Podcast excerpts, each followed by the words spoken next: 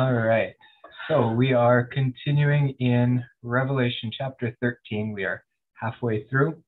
Uh, so last week we looked at the first beast, which we identified as the Antichrist, the false Christ.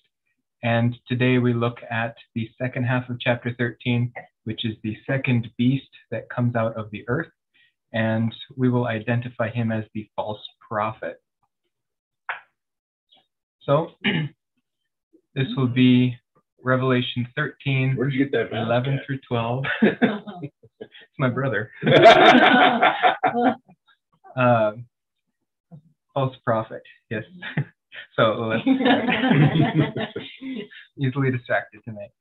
Okay, so verse 11 Then I saw another beast coming up out of the earth, and he had two horns like a lamb, and he spoke as a dragon. So if you'll remember, chapters 12 and 13 are highly symbolic, but we have those symbols interpreted for us in the book of Revelation.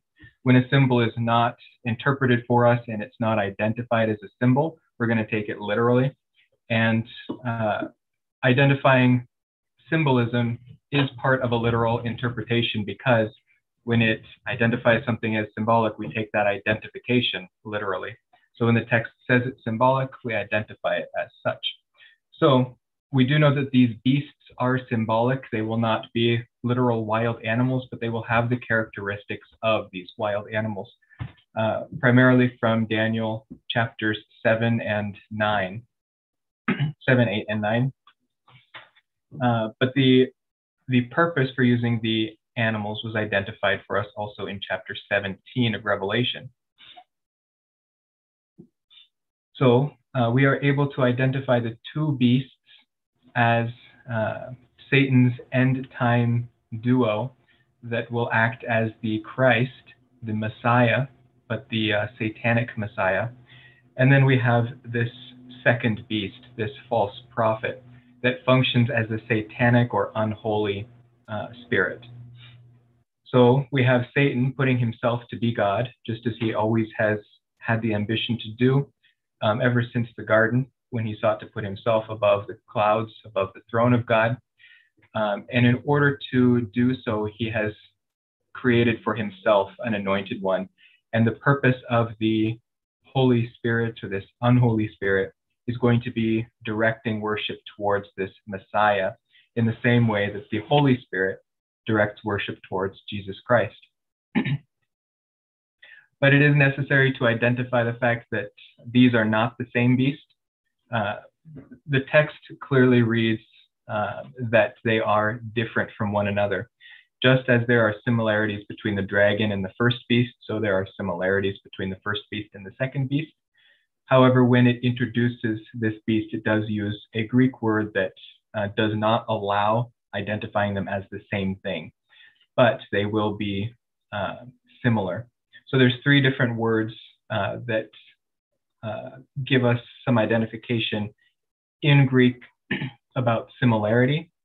Allos is the one used in this text, which is uh, another thing of the same kind, meaning that they are not the same, but they will resemble one another. So uh, we think two different kinds of apples. This isn't an apples and oranges issue, but Granny Smith versus uh, what's another Fuji. kind of apple? Fuji. There we go. Heteros is the Greek word meaning another, but not of the same kind. It's something of a different kind, so like apples and bananas. Hamios or hamios is uh, something that is the same or that resembles, uh, meaning it's difficult to tell the difference between the two. Whereas allos, you can see that there are differences, but they are in the same general category. Uh, these are uh, brought into the English pretty well heteros uh, like hetero and homios like homo, uh, where we know that one is the same kind of thing, heteros is a different kind of thing. Allos doesn't really have a great uh, tie into English, so it's it's a little harder for us to understand that just by looking at it, but uh, it is an in-between different and the same. so we've got three beasts and they all hey. have, yeah, but I will post one afterwards. Uh, we're we're going to do three sections: the uh, the false prophet, uh, lying signs and wonders, and then uh, the mark of the beast will be our third section. So this is in our first one, uh, the false prophet, we're identifying who he is um, and what his activity is. Uh, so he is the third in a set of three beasts that are described from chapters 12 to 13. Chapter 12 is all about the dragon, which is Satan. Chapters 2, uh, chapter 13 is about the other two. Uh, and the text goes to great length to explain that they do not come from the same place. Um, so we're going to figure out what that means. Uh, the dragon's origin is identified for us as heaven. It says in Revelation 12:9, and the great dragon was thrown down, the serpent of old, who is called the devil and Satan, who deceives the whole world. He was thrown down to the earth, and his angels were thrown down with him.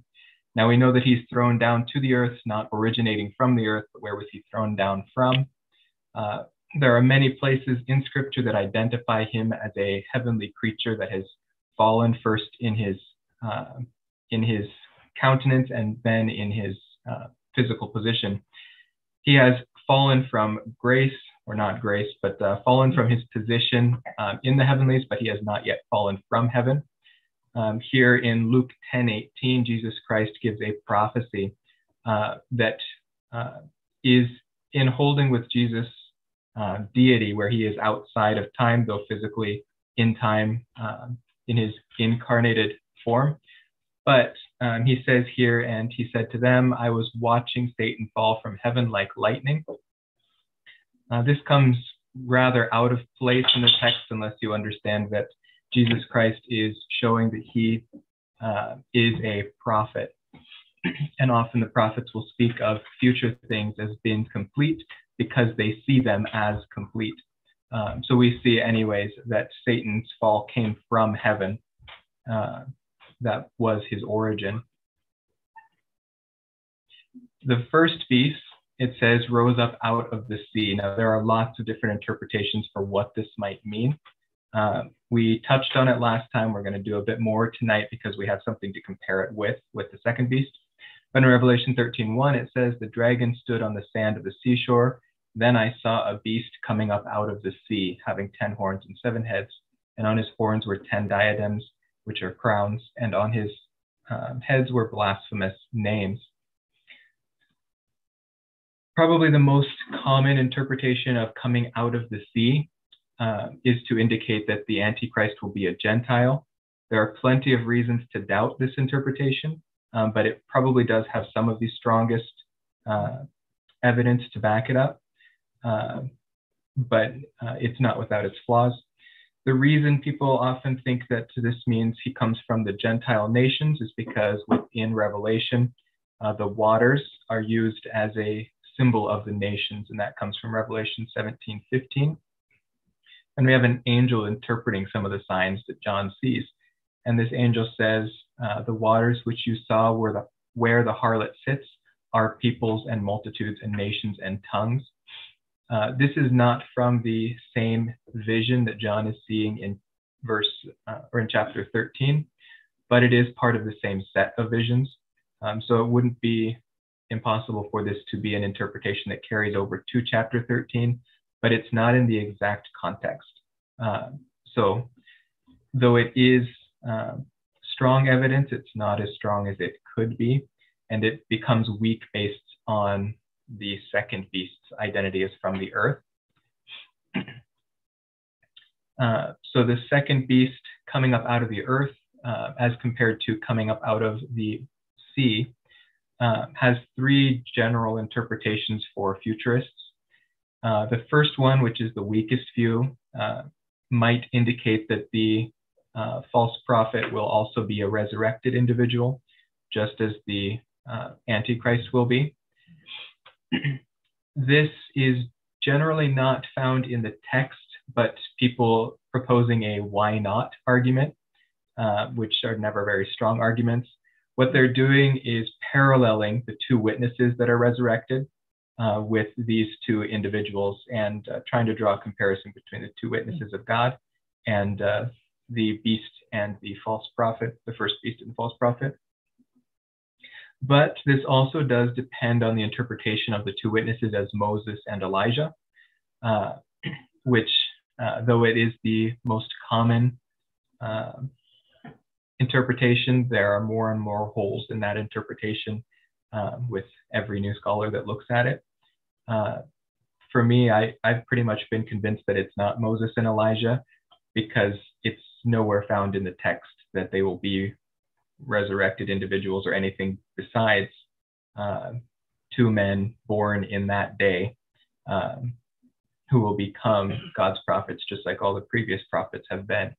Uh, there's nothing to indicate that those two will be anyone who has been resurrected. Uh, they will be two brand new souls.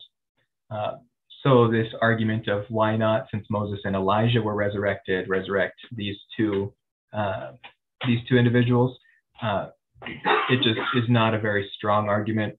Uh, these the biggest proponent for this argument is Clarence Larkin, who is an excellent scholar, but I, I haven't seen many people follow his logic on this one. the second and probably most common view is that coming out of the earth indicates that he is a Jew. Uh, this has some contextual strength, but not much uh, textual strength. They will try to correlate this word earth, which is ges, uh, as meaning the Jewish nation as having uh, ties in symbolism here to the nation. Um, however, wherever it might point towards Israel, it has 10 times more um, instances where this word points towards the earth in general or the nations at large. Uh, within the context of Revelation, uh, in chapter 1, verse 7, this uh, Hai Fulai Tes the tribes of the earth, is used to indicate the entirety of the earth. Um, so even within the book of Revelation, it's more common to use this word for earth as meaning the whole earth, not uh, not Israel specifically. So this is kind of it's uh, mostly an exercise in searching for evidence rather than having evidence and trying to understand what it means. That being said, uh, many excellent scholars do hold to this, and uh, it does make me wonder why, but uh, I have not found strong evidence for him being a Jew. Uh, the reason why this fits contextually is because there needs to be some reason why the Jewish people accept the Antichrist if he is a Gentile. Because the Jews uh, do not easily accept Gentiles. In fact, they've been instructed not to accept Gentiles as ruling over them. Uh, however, I, I, kind of look at that as the smoking gun, uh, where it's in Deuteronomy that God tells Israel, don't appoint a Gentile over you. Uh, well, there's never been a time where they have appointed a Gentile over themselves, and God doesn't say unnecessary things. I think that statement by God in Deuteronomy is looking forward to the time where they will appoint the Antichrist over themselves. And I don't think they need another Jew necessarily pointing to that.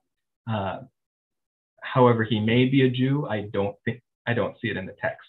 Uh, so there's just as much chance of him being a Jew as there is of him being a Gentile. Uh, the difference between coming out of the ocean or coming out of the sea and coming out of the earth doesn't necessarily indicate that he will be a Jew. However, that does remain an option.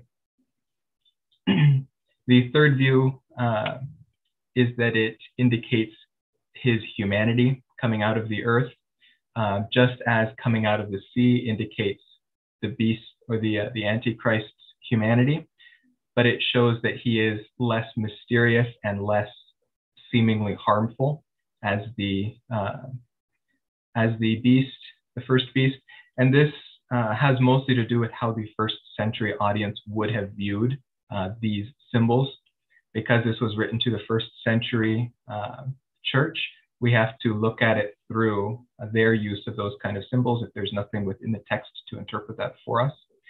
And it was not uncommon um, in first century Roman and Greek uh, literature to use the sea and sea monsters as something peculiarly um, evil and uh, something coming out of the earth or monsters on the earth were not viewed as terribly as monsters coming out of the sea. Again, that's uh, that's not something we can be dogmatic about, but I do think this is the strongest view.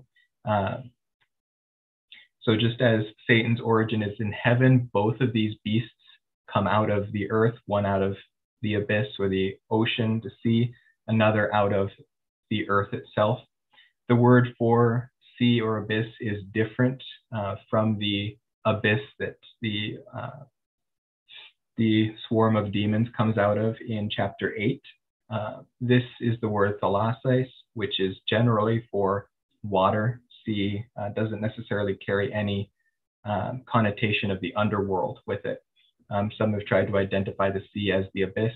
Uh, these are two different Greek words, and there's not really anything in the context to identify the sea as the abyss. Um, I think it's generally speaking towards his mysterious origins. Uh, the false prophet, he's going to appear less mysterious. He may have already been uh, known and recognized prior to the uh, the Antichrist arising to power, um, political power, that is. Uh, and this this I think would be a decent interpretation, even connecting it with the possibility that the false prophet will be a Jew, uh, because he will be a religious leader that people will look to. That when he identifies the Antichrist as the Christ, uh, there's got to be some reason why they're listening to this false prophet. And we're going to look at that more when we look at the similarities between John's ministry and this false prophet's ministry. But what do the two horns indicate? We've seen plenty of horns already in Revelation, and looking back at Daniel, we have lots of horns. In fact, we have an instance in Daniel 10 where there are two horns. Uh, this is not the same beast just because it has two horns. In fact, they're described quite differently. The only similarity is that they are uh, that they have two horns. But in Daniel 8, uh, the, this beast with two horns represents the unified government of Media and Persia. Uh, so we have people uh, taking this interpretation and saying, okay, well, this might be the unified uh, papal church and Protestant church. Uh, this is not my preferred view, mostly because it uh, fails to take into account that this will be a world religious leader and not just a Christian religious leader. Um, I think the ecumenism of the false prophet will be worldwide and not just within the Christian community. Uh, though I do believe that those uh, false Christians who remain into the tribulation will easily follow this false prophet. Uh, in fact, many Christian denominations are looking not for the tribulation and for the Antichrist, but for the rapture first. Uh, they don't believe in the rapture. They believe the next thing they will see is Christ. Um, so when they see this man enter the earth, they may believe that it is the return of Christ, um, especially with this false prophet pointing towards uh, that. Uh, here, the two horns of the beast may uh, indicate some sort of bifurcated power group that comes together again, uh, just like Medo-Persia, Medo-Persia. Uh, but this has led some to identify this as uh, the papacy and Protestant Christianity. Um, again, this ignores the fact that those are not the only two inflections, I, even of Christianity, because there's also the Coptic Christians uh, that would be excluded from that. Uh, I don't believe this has much to do with uh, two branches of a government like it does in Daniel 8. The second view um, actually isn't really a view so much as an anti view, I guess, but a lot of commentators, um, when they're trying to identify the Antichrist, uh, perform what we call a fallacy of categories. Uh, and that is that they identify this false prophet as the real Antichrist. Uh, but that's not to say that uh, the first one is not the Antichrist as we know him. It's basically to say that we've taken the wrong name for the first Antichrist. That scripture, like in 1 John 2:18, where we receive the name Antichrist, it's talking about false prophets, not about the man that the prophets will point to. Uh, and they're correct in saying that. But uh, we have come to identify this first beast as the Antichrist that we understand as Antichrist uh, culturally, as we have defined this word Antichrist. uh, they are correct in saying that we have mislabeled the Antichrist the Antichrist. He is the false Christ, uh, but Antichrist speaks of false prophets and that there will come a false prophet. That false prophet will uh, point worship towards uh, someone who is not Christ. So this is actually an answer that's not really an answer. Um, it's kind of the same thing as uh, as when scientists say that the Bible is wrong because the Bible identifies bats as birds, um, but they forget that uh, mankind has categorized bats as not being birds, where God categorizes them as being birds. Uh, so it's it's kind of missing the fact that yes, the Antichrist is a poor name for the the personality that we understand to be the Antichrist, uh, but that doesn't mean that the first one doesn't exist. Because uh, other than that, I don't see exactly what their argument is here. Um, so yes, the Antichrist um, will imitate. Oh, yeah, fallacy of categories. The Antichrist will imitate Christ, uh, imitate him as a lamb. Uh, he will come promising peace, but the fact that this second uh, beast is called like a lamb uh, isn't actually identifying him as contrary to what Christ is. Uh, the term for being like a lamb, this says as a lamb, um, hos, andros, or whatever it is in the Greek, isn't qualifying the beast, it's qualifying the horns. So it says he has two horns like a lamb, not he is like a lamb having two horns. Uh, the beast actually isn't identified as lamb like, but whatever kind of beast he is, he has ram or lamb horns. Uh, also, uh, this lamb or these lamb horns are not um, identified in a similar way as the Lamb of God is identified, because the Lamb of God has seven horns, we see in chapter 5 of uh, Revelation.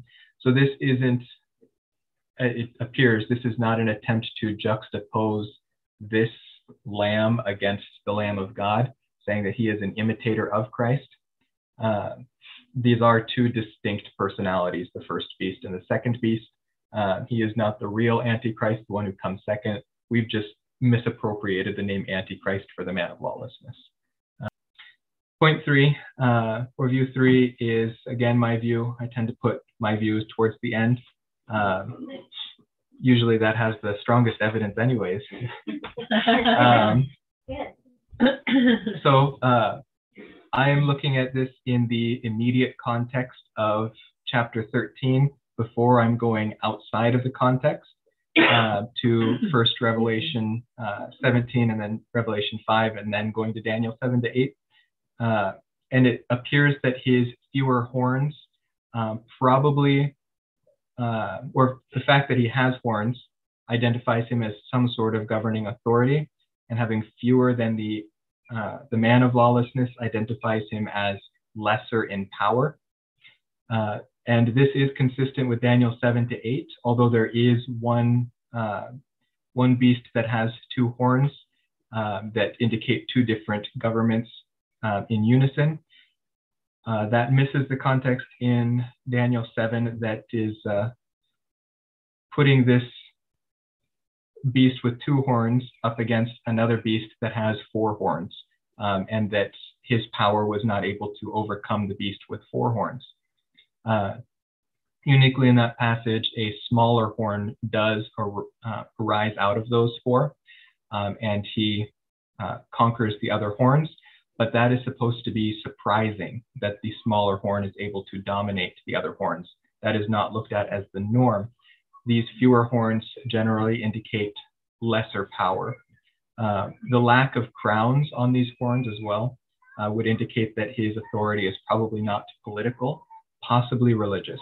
Uh, and that's based on his activity, not his symbolism. Uh, if you remember, the first beast had uh, seven heads with 10 horns and 10 crowns.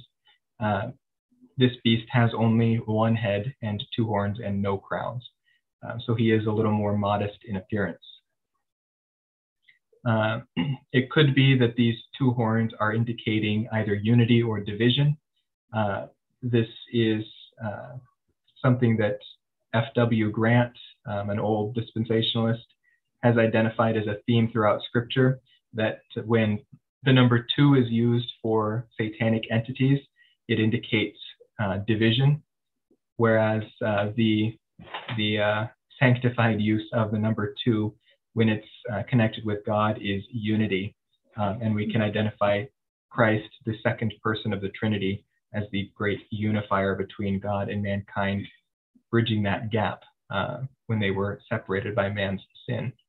Uh, yeah, he is not as powerful as this first beast, but uh, he points to the power of the first beast and say, "Here he is. Um, here is the Christ. Worship him." Um, so this really is functioning. Uh, well, you see, Satan's also running out of time here, so he's he's uh, he's mixing a lot of God's uh, methods of revealing the Christ. Uh, he used John the Baptist, he used many prophets, um, and he used the Holy Spirit uh, in this age to point towards Christ. Uh, here, Satan has put all of these offices on this one single man and uh, caused him to point towards the Christ. And uh, all right, so he also speaks like the dragon. Uh, dragon in the Greek is an is anarthrous, which means it has no article. Uh, generally, that means it's an indefinite uh, noun, meaning it has not yet been spoken of. Uh, but when it is in such close proximity, being even within the same chapter here uh, or same uh, vision as the previous dragon, it doesn't have to have uh, an article. Uh, we, we can understand it contextually as looking back to the dragon, the only other dragon that has been identified in Revelation. That also points us all the way back to Genesis 3 and says that he was the serpent who was in the garden uh, from the beginning. Uh, so what is what does it mean to speak like the dragon? Uh, it actually is pretty surprising. It's not uh, speaking with fiery power, it's speaking with subtle cunningness. Uh, so in John 8:44, uh, we read, uh, "You are of your father the devil, and you want to do the desires of your father. He was a murderer from the beginning and does not stand in the truth because there is no truth in him. Whenever he speaks a lie, he speaks from his own nature, for he is a liar and the father of lies. Uh, another good place to look would be in uh, John 1 or First John chapter 1 verses uh, 8 through 10, uh, talking about those who are not walking in the light being liars. Uh, chapter 2 also has those indications. So again, when uh, when when we're in the writings of John, we want to stay in the writings of John first of all before we look elsewhere but we see that the dragon or the uh, the uh, Satan is identified as a liar by Jesus Christ. That is uh, his nature. So when this, false prophet comes speaking like the dragon. Uh, he is speaking lies. Uh, he is lying about who the Christ is when he's pointing towards this Antichrist. In 2 Corinthians 11, 3 through 4, uh, we see this as well from Paul. He says, But I am afraid that as the serpent deceived Eve by his craftiness, your minds will be led astray from the simplicity and purity of devotion to Christ. For if one comes and preaches another Jesus whom you have not preached, or you receive a different spirit which you have not received, or a different gospel which you have not accepted, you bear this beautifully. It means uh, essentially they are looking for anything but the truth that they have been delivered uh, Paul is encouraging them to believe the words that have already been spoken to them, the words once for all handed down uh, to the saints, but they are looking instead for another gospel and they will find it because the antichrists are already in the world.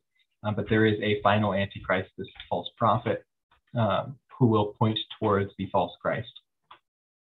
And 2 Corinthians 11, 13 through 15, a little forward in our chapter uh, by Paul, he says, For such men are false apostles, deceitful workers, disguising themselves as apostles of Christ. No wonder, for even Satan disguises himself as an angel of light. Therefore, it is not surprising if this if his servants also disguise themselves as servants of righteousness, whose end will be according to their deeds.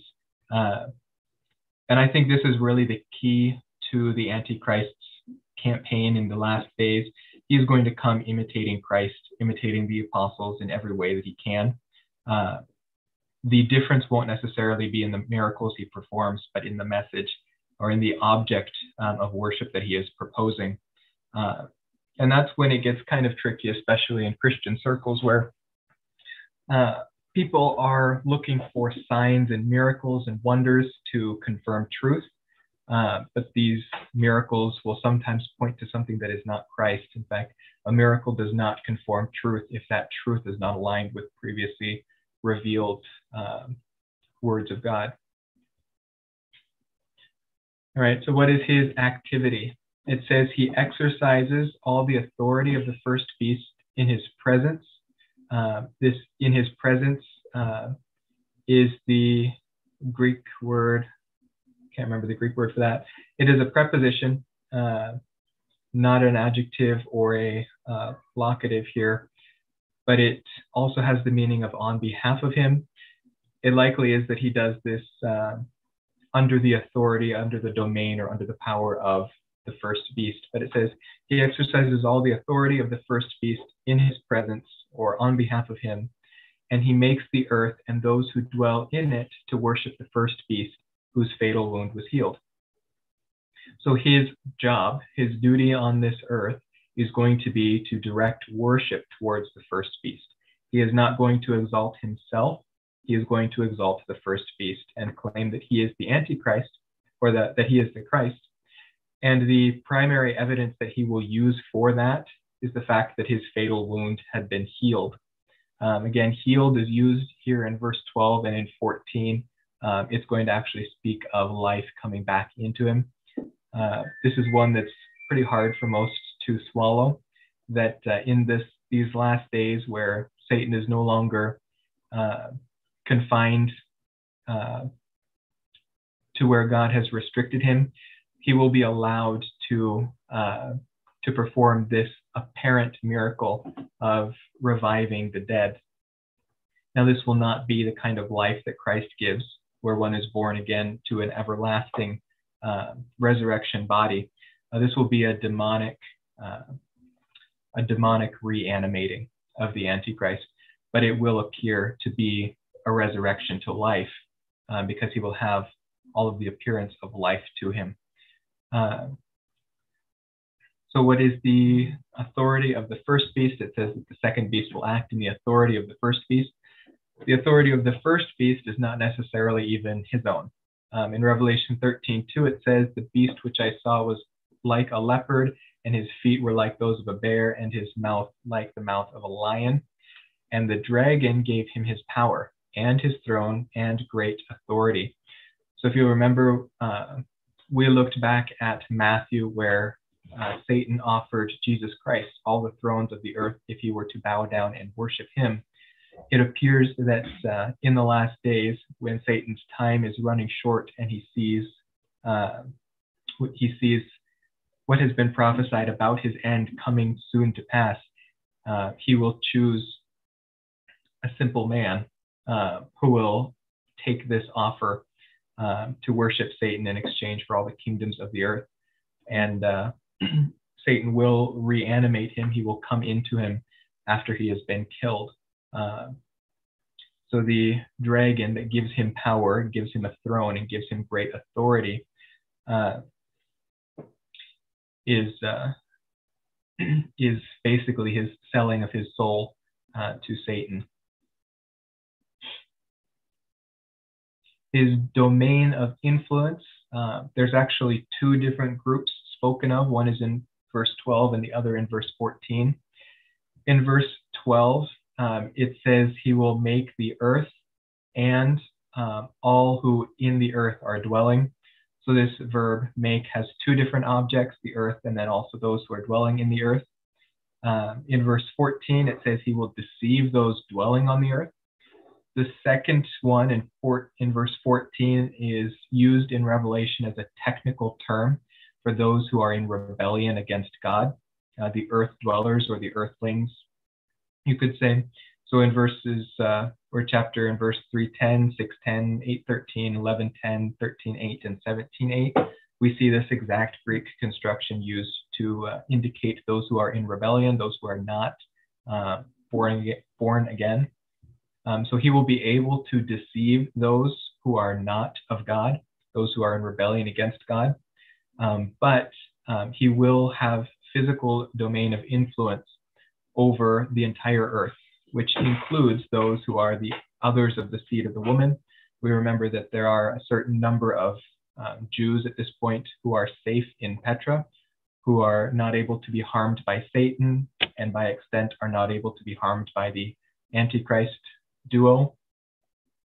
Uh, however, those who are not in Petra will still uh, be made to worship, and there will be severe consequences for not worshiping the first beast, uh, which we will look at when we see the mark of the beast. They're not in Petra? So we see that there uh, is a distinction in the saved people of God uh, during this period of the tribulation. Some will be protected in Petra, those who have physically moved there, um, but those who are not physically in Petra uh, will be outside of that protective sphere of Petra. And so uh, we see that the Antichrist, uh, being the the uh, warmonger of the serpent of the dragon, uh, will go after some um, who are not in Petra. And so this sphere of influence that this false prophet has, he will not be able to deceive those, but he will still demand that those uh, who belong to God worship the uh, the Antichrist, the beast, the first beast.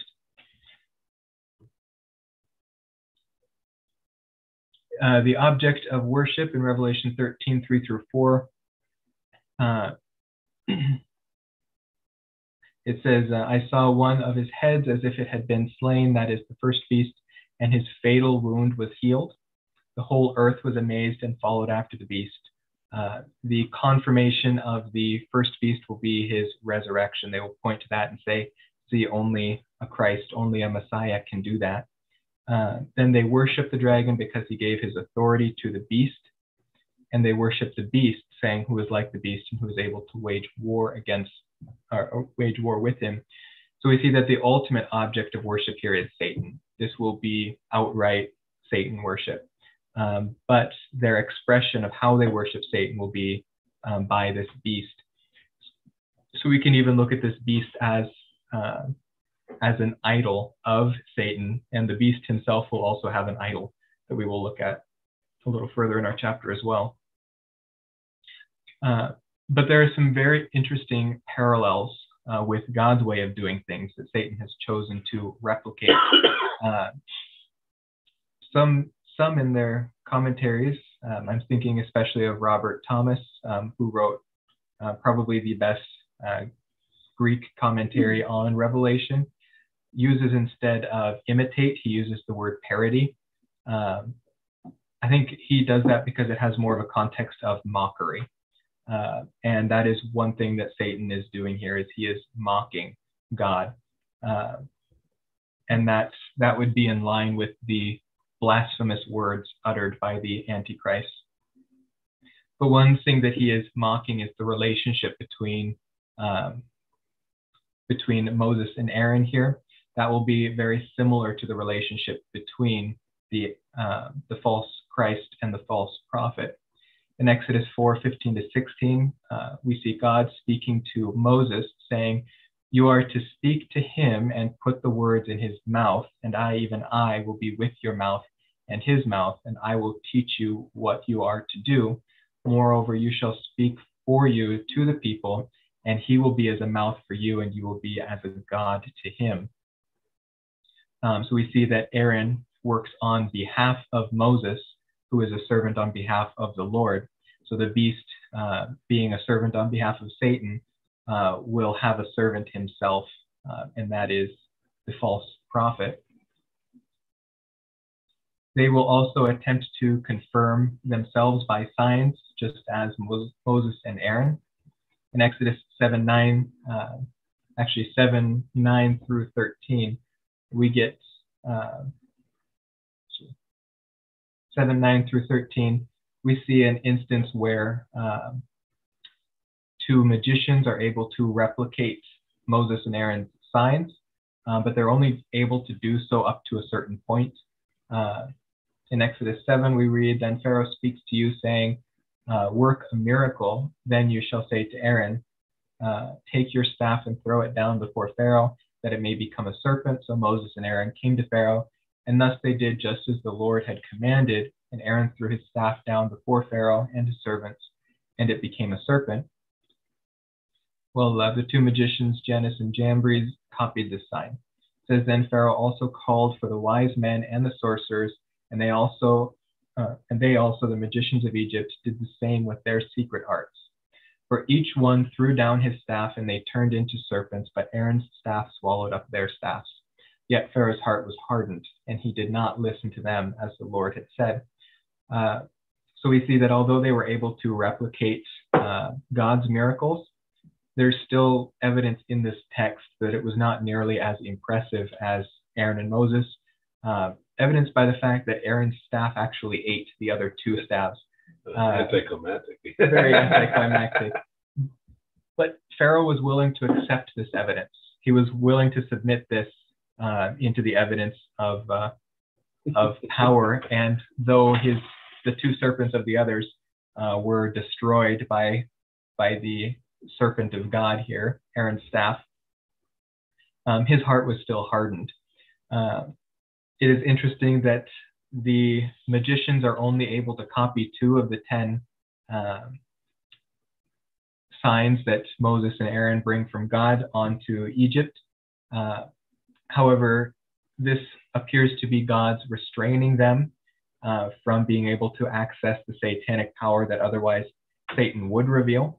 Uh, but God is going to take those harnesses off, uh, or those, yeah, he's, he's going to take the leash off in the last seven years and allow them to be deceived by the uh, by the false signs and wonders of the Antichrist.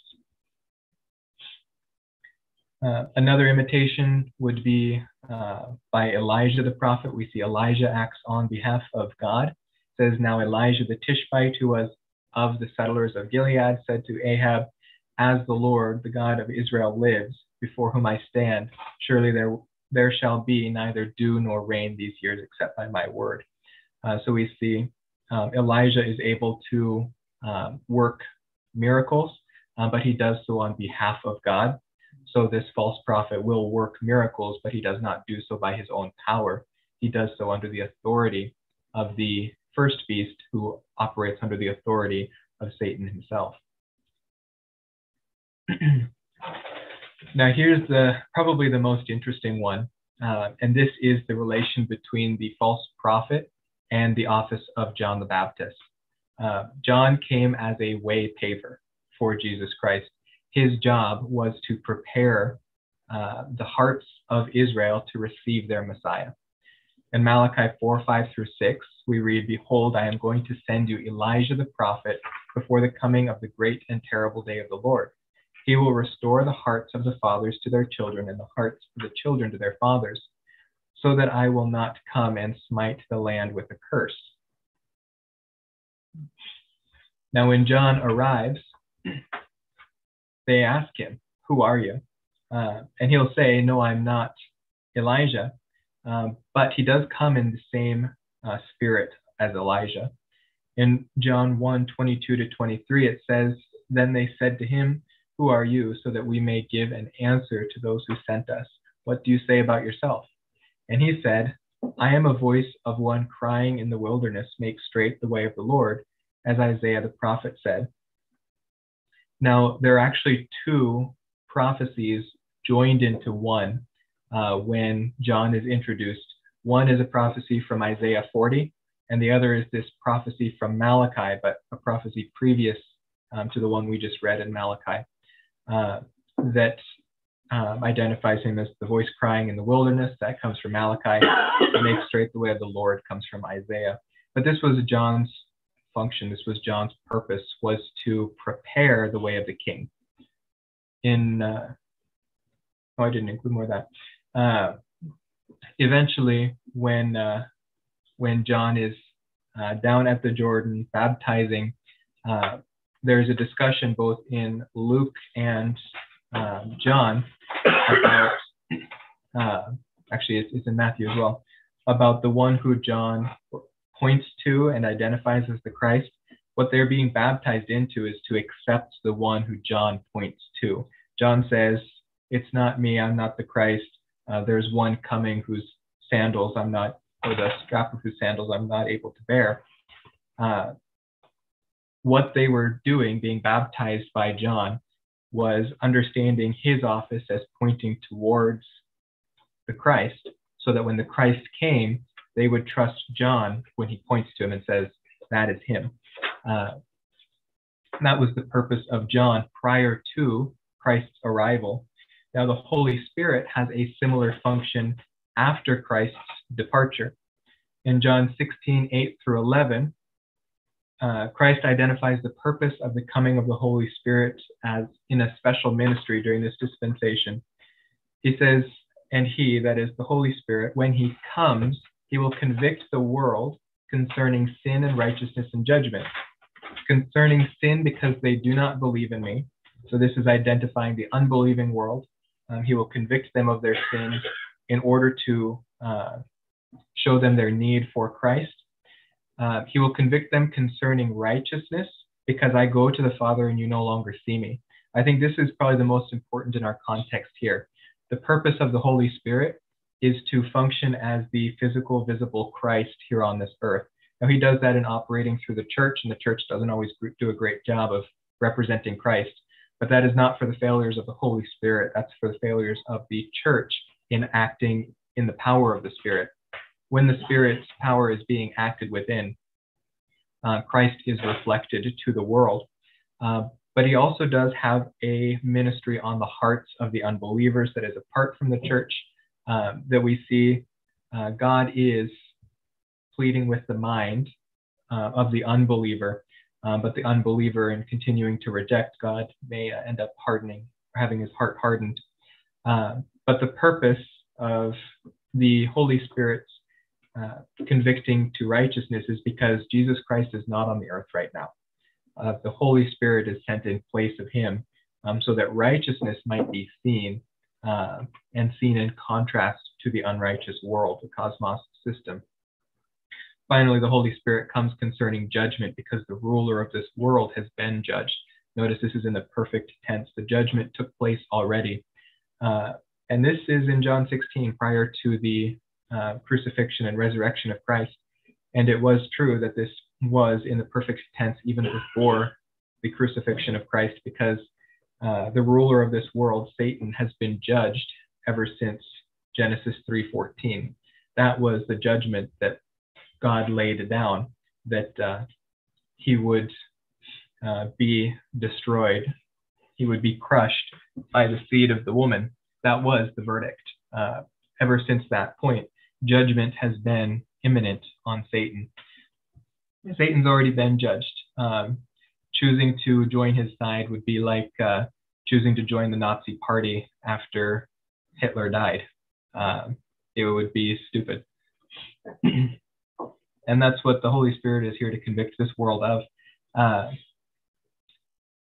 but one of the major proofs that we are able to point back to in this church age um, as an apologetic point that uh, the apostles use continually is the resurrection of Christ, that no other man has ever been resurrected. So when the Antichrist appears to be resurrected, they will point back to that and say, look, uh, he is Christ. The irony of this is that in Acts 17 30 to 31, when Paul presents this to the crowd, uh, they tell him, speak no more of this. Don't basically don't say such foolish things. But when the Antichrist comes and does that, they will accept that. Uh, and that has all to do with whose side have they chosen to be on already.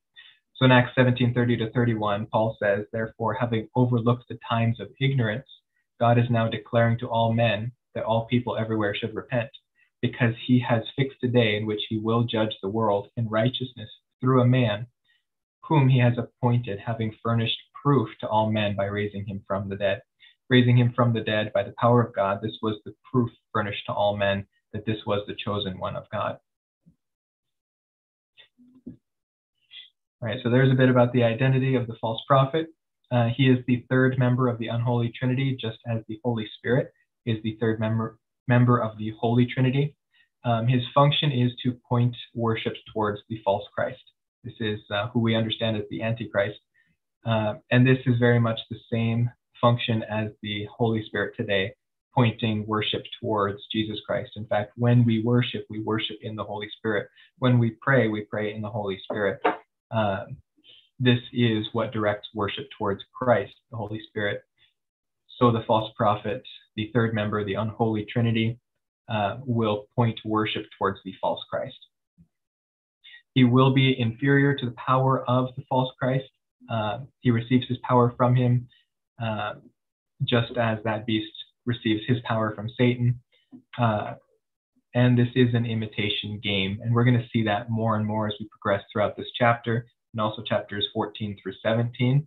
Uh, Satan's purpose is to copy God. Uh, and he's making a copy because this world was designed to be governed in a certain way under God's power. Uh, and Satan can't reinvent the wheel here. Um, he's not inventing anything, he can only corrupt. Uh, but corruption does have to follow this uh, this pattern. Otherwise, it would be different. It would be a different creation. So, although he is imitating, he is placating God. He is doing so because he is bound to certain restrictions, and he knows that this world can't be governed um, by something that is ungodly. So he tries to uh, make himself appear as something godly, but uh, he his uh, he is not wise. His wisdom has been blinded by his uh, by his sin. So it says Satan cannot create, but he can imitate. Uh, this has two purposes. His first purpose in imitating will be uh, to deceive those on the earth that he is the Christ or a Christ. Many people um, who refuse to receive the historical Jesus, the Jesus who actually did uh, come and die for our sins and rise again, uh, such as uh, many unbelieving Jews who do not receive Jesus Christ, they are still looking for a Christ. Uh, so Satan will come uh, proposing a Christ, um, and Jesus in I think Matthew 5 um, says, "Me you do not receive, but another is coming, and him you will receive." Uh, so this worship being directed towards this Christ many Jews will be deceived by that. Many in other religions will be deceived by this. Uh, the Muslims are looking for the last Mahdi. Uh, what are the Hindus are looking for a, I think a Krishna or whatever it is. But uh, yeah, all kinds of religions, they're waiting for a Messiah. Uh, this will be the man that Satan puts on the throne of the earth and says, here, this is the Messiah. And the means which he will use is this false prophet pointing towards him and saying, Look at his miracles, look at his power, look, he even resurrected. Only a God can do that. Um, his uh, second purpose in imitation is to recreate the power structure of the Godhead. Um, he recognizes God's supreme power, but rather than understanding that it is innate um, and intrinsic to God and cannot be replicated by the creation, he believes to uh, to imitate uh, the structure would make him just as powerful, but it is not true.